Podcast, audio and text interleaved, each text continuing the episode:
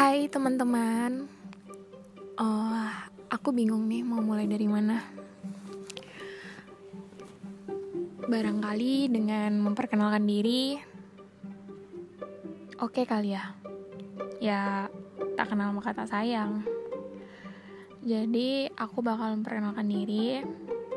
Kenalin aku Arin, mahasiswa semester 4 di salah satu perguruan tinggi swasta di Kota Padang.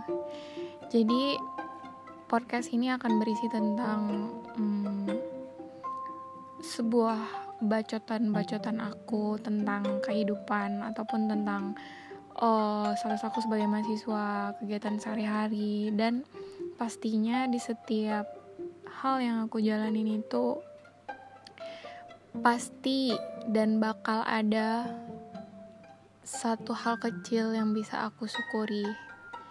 Ya, nanti semoga bisa aku share sih. Uh, jadi podcast ini berisi tentang apa yang aku rasain dan kegiatan aku dan apa yang terjadi dan orang-orang di sekitar aku. Jadi ya selamat mendengarkan. Salam kenal dari aku.